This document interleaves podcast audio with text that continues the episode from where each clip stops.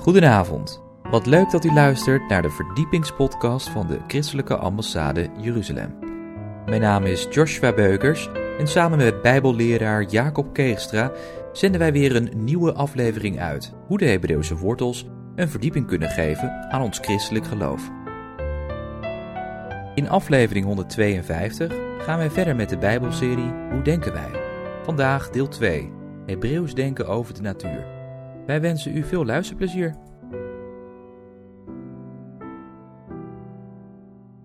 We willen vandaag verder gaan in de serie over ons, de Hebreeuwse wortels van ons geloof. Vorige keer hebben we het gehad over de Hebreeuwse taal, maar dan de rijkdom van de letters en de woorden die daaruit geformeerd worden. Want de hele Bijbel is natuurlijk door letters en door taal ontstaan. Vandaag willen we het hebben over de geestelijke lessen uit de natuur. En het zal geen cursus ehm, landbouwtechniek worden, maar de Bijbel staat zo vol met gelijkenissen, maar alles en nog wat over de natuur, maar met een geestelijke impact. Ik wil met u eerst twee teksten lezen. De eerste is uit Genesis 8, het laatste vers. Het is heel opmerkelijk als een God een verbond met Noach sluit. En we kennen dat allemaal. Genesis 8, het laatste vers, vers 22. Dat het gaat over dat de aarde niet weer door het water zal vernietigd worden. En dat zomer en winter dag en nacht gewoon doorgaan. Dat kennen we meestal wel. Maar als we de tekst aan nadrukkelijk lezen, dan staat er nog iets anders voor. En er staat, vers 22, voortaan. Al de dagen van de aarde zullen zaaitijd en oogsttijd, koude en hitte, zomer en winter, dag en nacht niet ophouden. Met andere woorden, voor God is zaaien en oogsten een zeer belangrijk principe. En daarop aansluitend willen we lezen uit 1 Korinthe 15. 1 Korinthe 15. Dat gaat over het opstandingslichaam. 1 Korinthe 15. En dan vanaf vers 42. Ik ben blij dat u uw Bijbel hebt meegenomen. Want dit zijn ook leerhuis themaochtenden om het woord te laten klinken. Het gaat niet om wat ik zeg, maar om wat Gods woord zegt. En in 1 Korinthe 15 vanaf vers 42 staat... Zo zal ook de opstanding van de doden zijn. Het lichaam wordt gezaaid in vergankelijkheid. Het wordt opgewekt in onvergankelijkheid. Het wordt gezaaid in oneer en het wordt opgewekt in heerlijkheid. Het wordt gezaaid in zwakheid en het wordt opgewekt in kracht. Een natuurlijk lichaam wordt gezaaid en een geestelijk lichaam wordt opgewekt. Er is een natuurlijk lichaam en er is een geestelijk lichaam. Zo staat er ook geschreven, de eerste mens Adam is geworden tot een levend wezen en de laatste Adam tot een levendmakende geest. Het geestelijke is echter niet eerst, maar het natuurlijke. En daarna komt het geestelijke. De eerste mens is uit de aarde, stoffelijk. De tweede mens is uit de Heer, uit de hemel. Tot zover. Met andere woorden, het principe van zaaien en oogsten staat vanaf begin tot het eind centraal in Gods onderwijzing. Kijk, Torah betekent ook gewoon onderwijzing. We hebben er een wet van gemaakt, maar het is gewoon onderwijzing. God wil ons iets leren. Zoals we uit de natuur veel dingen kunnen leren. En het hele proces van zaaien naar oogsten, daar zit een aantal stappen in. Trouwens, ik heb een broer, die is boer, en die is een heel jaar druk. En dat kost hem het hele jaar geld, tijd en heel veel inspanning. Zaaien Jongens, dan weet je als boer één ding zeker, je bent het gewoon kwijt. En dan hoop je in een beetje dat God het ook nog doet afsterven en laat weder omgeboren worden, dat het gaat uitkiemen en dan gaat groeien. En uiteindelijk gaat het om de oogst. Zoals een boer alles en nog wat doet, tijd, moeite, noem maar op, doet, maar die heeft visie. Heeft visie voor de oogst. En zo heeft God ook visie voor de oogst. Laten we daarvan lezen uit Matthäus hoofdstuk 13. Matthäus hoofdstuk 13, daar staan een aantal gelijkenissen. En aan het eind vragen de discipelen aan Jezus over de uitleg. Dus in wezen de geestelijke betekenis. Nou, Matthäus 13 en dan vanaf vers 36. Matthäus 13 begint over de zaaier. Dat is natuurlijk een hele bekende gelijkenis. Die van het onkruid vinden we niet, fijn. Maar dan de uitleg. Matthäus 13 vanaf vers 36, daar staat: Toen Jezus de menigte had laten weggaan, ging hij naar huis. En zijn discipelen kwamen bij hem en zeiden: Verklaar ons de gelijkenis van het onkruid op de akker. En Jezus antwoordde en zei tegen hen: Hij die het goede zaad zaait, is de zoon des mensen. De akker is de wereld. Het goede zaad zijn de kinderen van het koninkrijk en het onkruid zijn de kinderen van de boze. De vijand die het gezaaid heeft, is de duivel. En dan komt hij. De oogst is de voleinding van de wereld. En de maaiers zijn engelen. Tot zover. Met andere woorden, God heeft een doel met deze wereld. Dat het een oogst oplevert, wat tegelijk ook een afsluiting is. Nou, laten we eens kijken dat proces van zaaien tot oogsten. We kennen natuurlijk allemaal die tekst uit de Bijbel van dat wat je zaait, zul je ook oogsten. En in de spreuken staat zelfs, wie wind zaait, zal storm oogsten. Dus kijk uit wat je doet, want het komt als een boemerang bij je terug. En we kennen ook die tekst van dat de landman geduld moet hebben. Tot de vroege en de late regen daaroverheen is gaan. Daar wil ik straks op focussen. Dus hou die even vast. Maar eerst dat proces van zaaien, afsterven, kiemen, uitbotten, groeien, maar ook helaas snoeien, totdat de oogst. God heeft al aan zijn volk bij de uittocht drie dingen beloofd. Bij de uittocht, Deuteronomium 11 staat dat, dat God zijn volk gaat zegenen in het beloofde land met drie dingen. Met koren, met wijn en met olie. Nou, is het in het Midden-Oosten zo dat koren, gerst en tarwe, wordt geoogst tussen Pasen en Pinksteren? Kijk, dan krijg je direct al de link, waar we het al eens eerder hierover gehad hebben, wat God doet met zijn hoogtijdagen. Dat wanneer je de drie grote feesten hebt, Pasen, Pinksteren en het Loofhuttenfeest aan het eind van het jaar, september, oktober, dan volgt dat precies met wat God ook in het natuurlijke zijn volk wil aanreiken. Pasen is het begin van de gerstenoogst. En gerst en tava worden uiteindelijk met Pinksteren is het slot. En als God je gezegend heeft met een rijke oogst, dan is het natuurlijk helemaal niet zo moeilijk om je tienden aan de Heer te geven. Want ja, die ene stam, Levi, moet toch ook eten.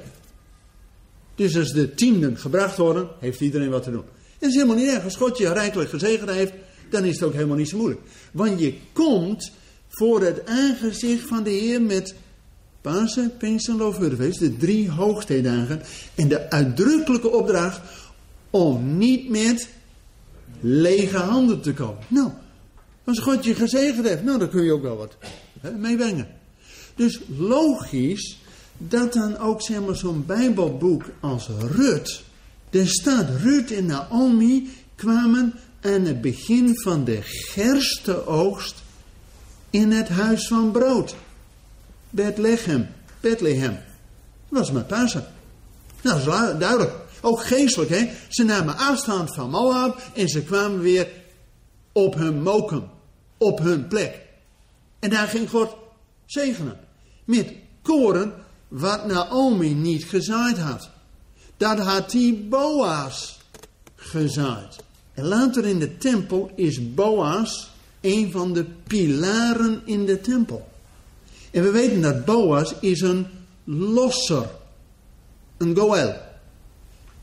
Dan zien we direct ook een verlosser in. Want Boas is dan wel de stamvader uiteindelijk van David en uiteindelijk van onze Heer Jezus.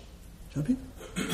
Dus we focussen ons nu op dat zaaien en oogsten, dat God zijn volk gaat zegenen met drie dingen. Met koren, dat is gerst en tarwe, dat is dus brood. Leef toch voor onderweg, dat je het volhoudt. Dat is ook de basis. Begint dus ook altijd met Pasen. Het gekke is dat in de kerken wordt Pasen en Pinksteren wel gevierd. Maar het grote feest, het Loofhuttenfeest, jongens, daar wordt de wijn en de olie geoogst. Het is een teken van de vreugde en van de zalving. Nou, die mis je als je daar ook geen tijd aan besteedt. Ja, want wat je zaait, zul je oogsten. In het natuurlijke, maar vooral ook in het geestelijke. Daarom is het zo van belang dat wij als gelovigen uit de heidenen de hoogtijdagen van God weer gaan vieren. Niet alleen paas en Pinksteren, maar vooral het grote feest. Want dan gaat het om de maaltijd des Heren en uiteindelijk de bruiloft van het lam. Wauw. Jongens, God heeft een doel. God heeft een einddoel, een oogst. Dat hebben we duidelijk gelezen, Matthäus 13. Zeker in Nederland, de noordelijke landen, worden graan, aardappelen, de bieten, allemaal in augustus, september, begin oktober gehoord. Dus het is toch logisch. Vroeger gaan we in de kerk een biddag en een dankdag. Nou, de dankdag bij ons in de kerk, dat was de beste dienst, financieel gezien. Ja, de collectehandel die peilde zodanig uit, het was een agrarische omgeving. Daar was duidelijk het besef, God heeft ons gezegend, daar zijn we dankbaar voor. Maar op een of andere manier komt het in de kerken niet door dat dat dankdag iets te maken heeft met Thanksgiving, wat ze in Amerika hebben. Met Loofhuttenfeest. Dat is het dankfeest bij uitstek.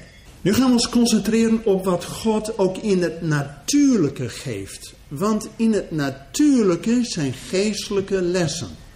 Zoals die drie onderdelen, koren, wijn en olie, gaan we eerst eens kijken naar koren. Graan. Graan, mensen, zo'n heel klein graankorreltje. Wist u dat daar al minstens drie keer het evangelie in verkondigd wordt? Zo'n klein, klein graankorreltje. denk je, nou, wat stel je voor? Die heeft al drie keer het evangelie in zich. Want je moet het zaaien en het moet afsterven. Nou, we kennen allemaal dat Jezus zegt in Johannes 12: wanneer de graankorrel niet in de aarde valt en lekker op zichzelf blijft, nee, afsterven. Jongens, dat is het eerste voor ons dat wij uit de wereld christen worden. Titus 3 zegt dat wij wedergeboren worden. Afsterven aan jezelf. Gelaten 2 vers 20 hè dat ik met Christus ben afgestorven. Dus ook in het leven als gelovige is heel duidelijk: het afsterven is basis. Is dat niet goed gebeurd, dan heeft um, David Paulson, die heeft er zo'n boek over geschreven. De normale christelijke geboorte of wedergeboorte. Hij zegt, als het proces van wedergeboorte, het afsterven aan jezelf, als dat niet goed is gebeurd, kun je later niet verder groeien. En iedere keer wil je verder groeien als christen, dus vruchtbaar zijn voor de Heer, is er eerst een fase van afsterven. Herkent u dat? Amen. Dus afsterven, daar wordt niet zo vaak over gepreekt, maar dat is wel het eerste, anders heeft het geen zin. Anders is het, je kunt de vergelijking doen met kinderdoop en volwassendoop. Volwassendoop is heel duidelijk een beeld, jongens, kopje onder, hè. Wat er met jou gebeurd is, laat je ook in het natuurlijke zien. Maar dat graankorreltje gaat ontkiemen. En dat kan de boer niet doen. De boer kan zaaien, maar God moet het doen ontkiemen. En dan heb je daar twee fases in. Eerst heb je de vroege regen nodig om het graan te laten ontkiemen. Vroege regen in de Bijbel is begin van het Bijbelse jaar, dus in november. Dat is even anders wat wij denken. November is in Israël dat je graan zaait, heb je regen nodig om het graan te laten ontkiemen. Dan gaat het groeien en dan, de Bijbel zegt, een proces. Wij willen allemaal de grote sprongen snel thuis, hè? Dat betekent zaaien direct mogen oogsten. Maar God neemt de tijd.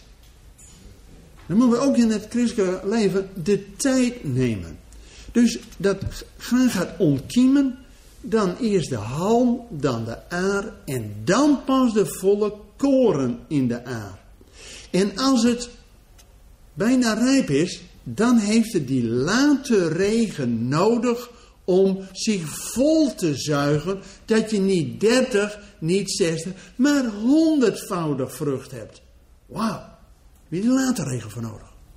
Komen we straks nog op wat dat ook voor deze tijd betekent. Alleen als je dan het graan geoogst hebt en je hebt één korreltje gezaaid en je hebt er tien of, of honderd weer. Weet je dat in de Bijbel staat er één keer dat er honderdvoudig vrucht is. Weet u wanneer?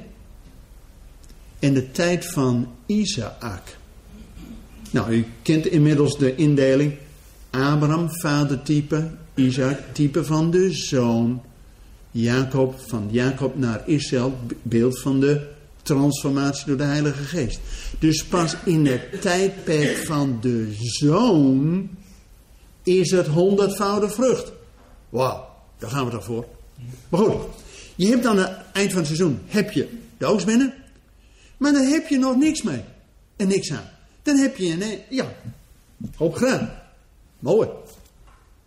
Maar dan eh, moet nog weer een nieuwe fase komen dat dat graan vermalen wordt. Dus ook weer van zijn identiteit af. Snap je het?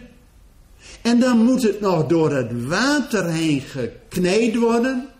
En dan moet het nog door het vuur gebakken worden. Jongens, is precies het proces van ons als christen. Afsterven aan je eigen identiteit door het badwater van de wedergeboorte en de vervulling met de Heilige Geest. Les 2. Maar dan ben je er nog niet. Want dan heb je een mooi brood. Kun je daar neerzetten en iedereen roept, oh, wat een mooi brood. Maar heb je helemaal niks aan. Je kunt nog verpieteren, verhongeren bij het zien van een mooi brood. Wat moet je dan nog met het brood doen? Het brood moet gedeeld worden. Moet je nog eten. En dan gaat het verteren.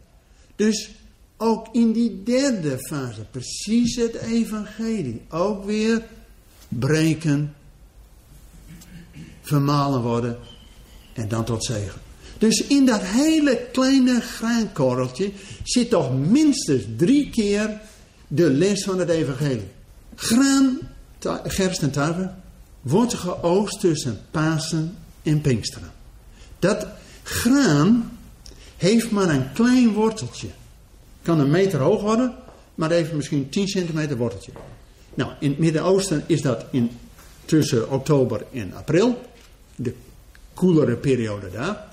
Dat kleine worteltje betekent als het in Israël na Pasen niet meer regent, maar de zon op zijn hoogte komt.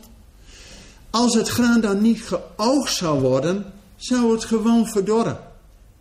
Want graan kan niet tegen hitte. Met zo'n worteltje is snel afgelopen. En dan zie je ook dat God verder gaat tussen Pasen en het Loofhuttenfeest met die andere zegening van de wijn en de olie. Dat staat voor de vruchten van de bomen. Uiteindelijk zijn er zeven vruchten, gerst en tarwe, koren. En vijf vruchten van de bomen. Welke zijn dat allemaal? U weet het allemaal en als groep komen we het. Druiven, olijven, vijgen, dadels en granada. Oké. Nou, die vijf worden even samengevat in twee, de twee belangrijkste, wijn en olie. Maar betekent dat het allemaal vruchten van de bomen zijn. Wat betekent dat, boom? Dat je geworteld bent. Uit de natuur zijn zoveel geestelijke lessen. Je houdt het niet vol als je geen fundament hebt. Als je niet geworteld bent. Als het moeilijk wordt, dus de hitte en even droog. Dus de natuurlijke dingen zijn tegen. Kent u dat, de omstandigheden? Oh nee, nee, u leeft niet onder de omstandigheden. Nee, nee, nee. Jongens, maar dat betekent, je kunt pas vrucht dragen voor God, zodat ook anderen daar vreugde en zalving door beleven, wanneer je zelf geworteld bent. Heel simpel. Alleen bomen die dus bij die diepe laag kunnen, die houden het vol. Dus die gaan door, lekker zonnetje erbij, maar wel gevoed worden door water. Levend water. En dan ga je vrucht brengen op zijn tijd. Nou, ook bij die. Nou, er zijn natuurlijk verschillende bomen. Ik noem alleen de palmboom. Zo'n koninklijke boom. Hè? Wist u dat een palmboom de eerste 30 jaar een steen op zijn kruin heeft? Nou, dan denk je, wat is dat nou voor zielige toestand? Wie doet dat nou? Waarom? Dat die palmboom niet zo snel de, lucht in groeit. Maar eerst geworteld wordt. Jongens, in de Job staat, en ook in de klaagliederen, dat het goed is voor een jongeling dat hij een juk draagt in zijn jeugd. Waarom? Om geworteld te worden.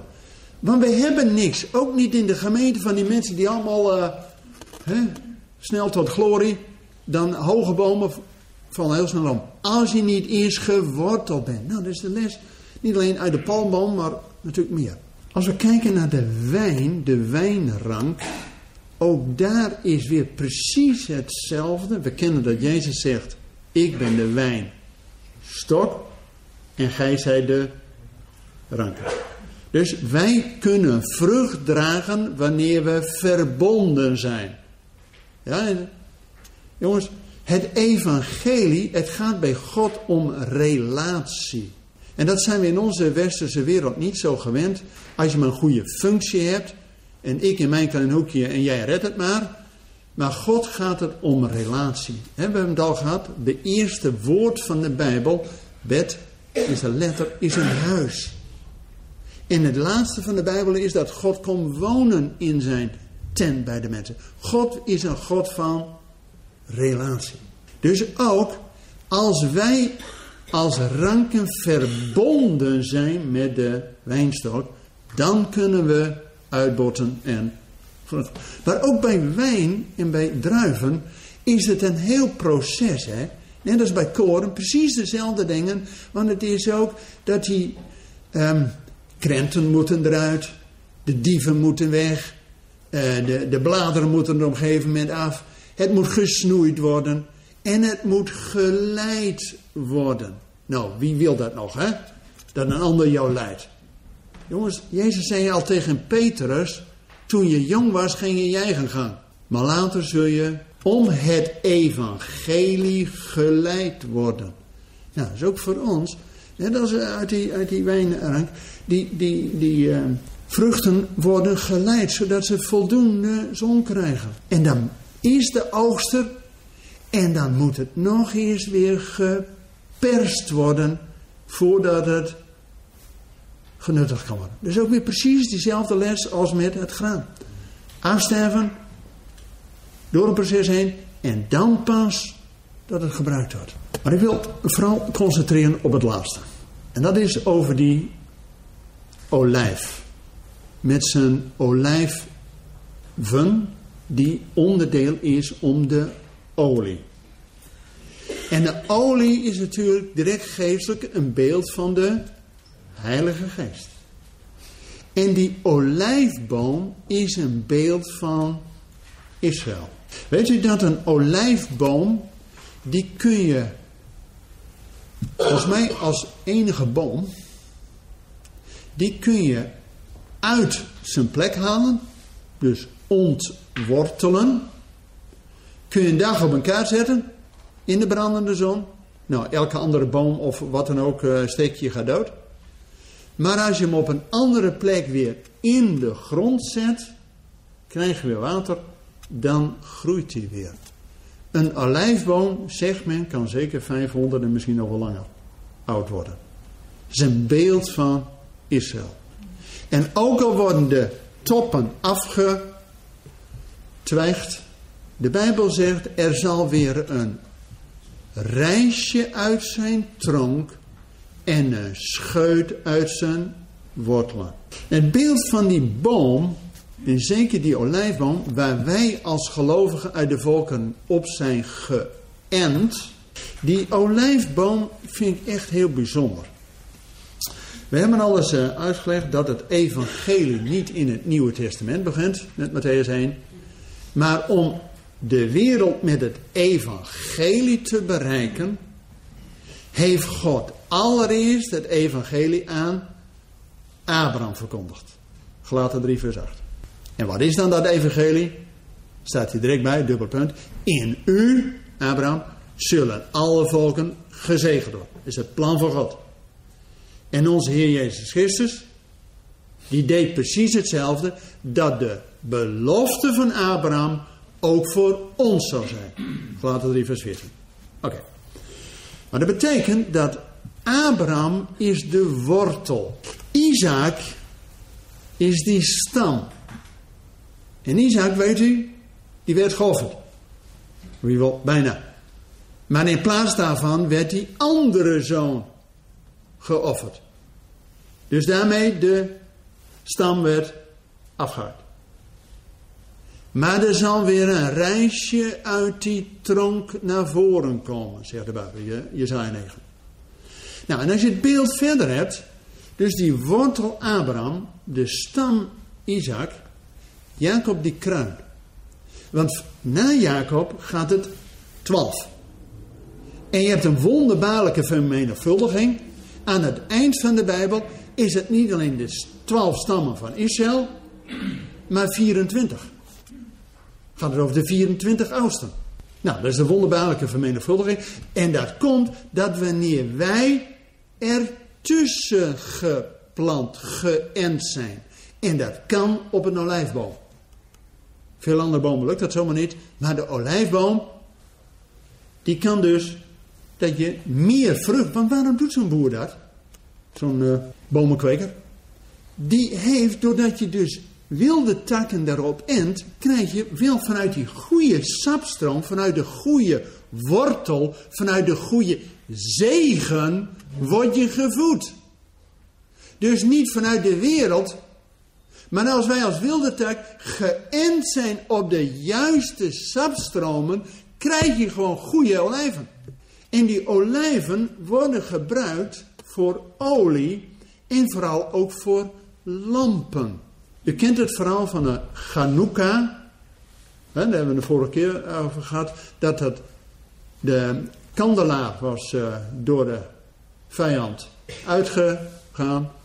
Maar Israël ging de altaar weer innemen. en de menorah weer aansteken. Maar heb je olie voor nodig. En olie uit die, weer, als je die olijven één keer hebt. Die worden met loofhuttenvlees geoogst. Er zijn twee soorten. Je hebt de groene en je hebt de zwarte. Misschien weet u dat.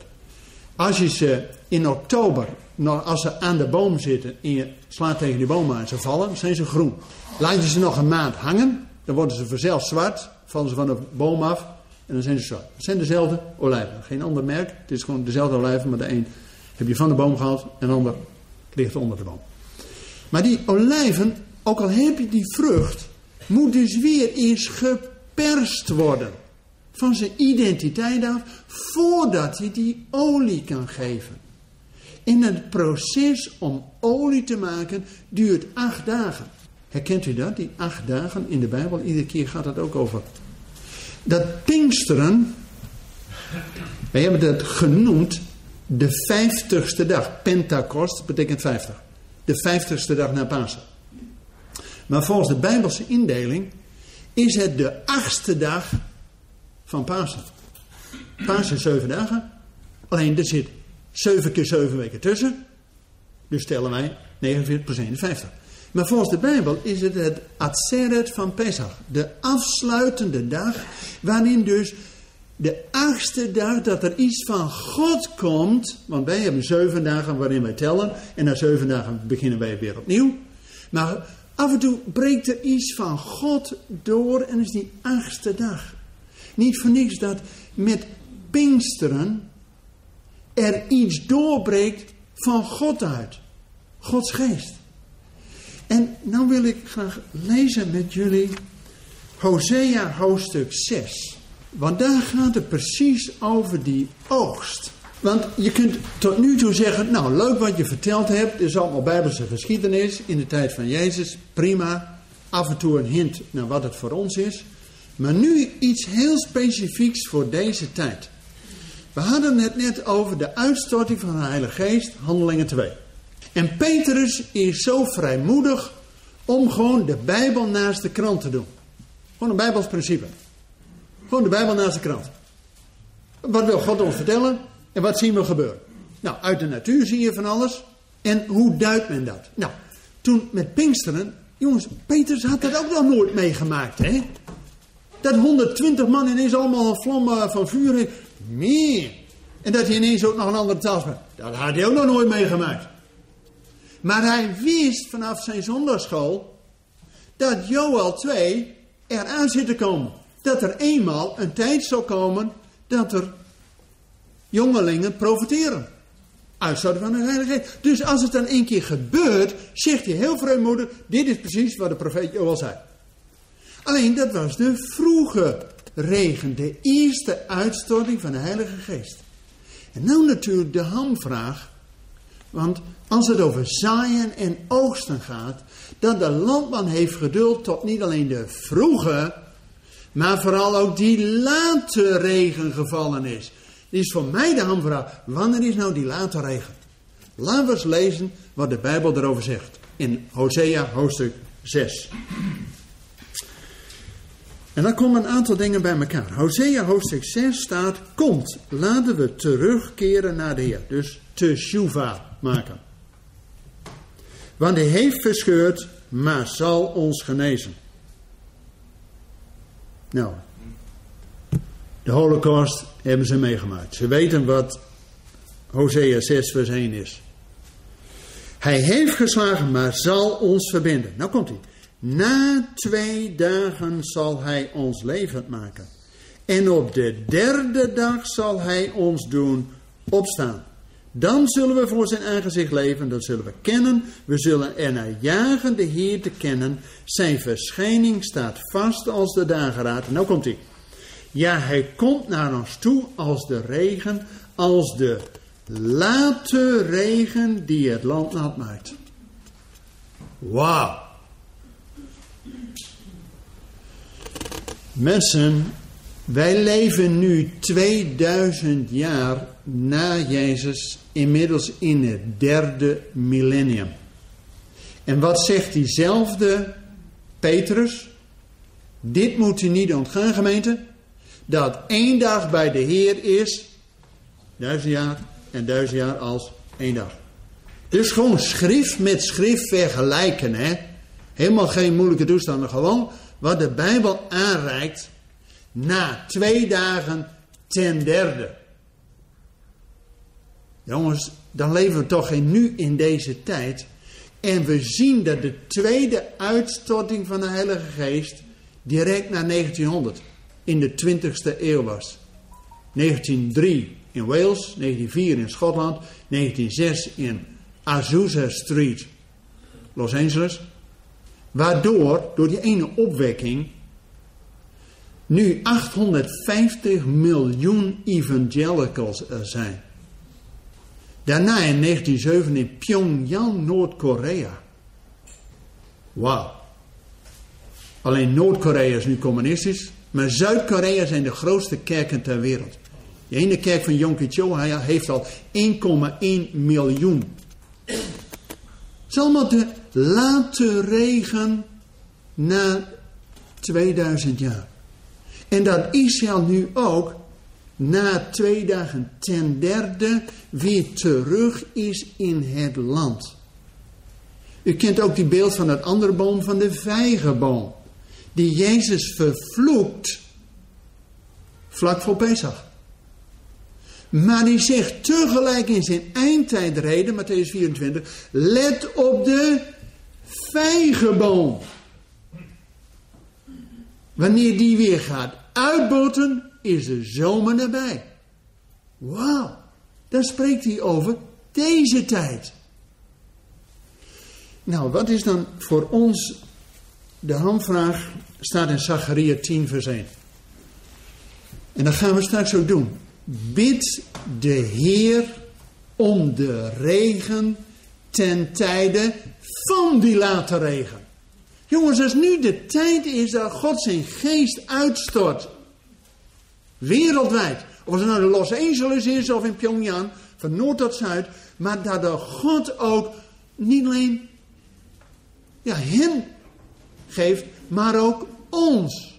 Wij hebben het zo nodig dat we niet alleen leven, leven van brood, koren, van Pasen en Pinkster, maar dat we leven naar het grote eindfeest, het loofhuttenfeest, waarin de wijn en de olie als beeld van de zalving en van de vreugde. Jongens, de kerken lopen leeg. Waarom? Omdat het op het voetbalveld veel leuker is voor de jeugd. Maar als juist in de gemeente de weer vreugde en de zalving van God is, dan trekt dat ook de jeugd weer. En daarom gaan we straks ook bidden, Zachariah 10 vers 1. Bid de Heer om die late regen, dat God ook ons niet vergeet, zodat we gevuld worden met Gods geest. En tegelijk met Israël uitzien naar die grote dag, dat we de bruiloft van het lam en de maaltijd des Heeren gaan vieren. Amen of amen. Amen. We zijn aan het einde gekomen van deze podcast van de ICEJ. Waardeert u onze podcast? Steun ons dan. Dat kunt u doen door een donatie of door deze podcast te delen met uw vrienden of familie. Ga naar icej.nl. Volgende week volgt er uiteraard weer een nieuwe aflevering van de Christelijke Ambassade Jeruzalem. Ik hoop dan dat u wederom naar ons gaat luisteren. Hartelijk bedankt voor het luisteren en tot volgende week.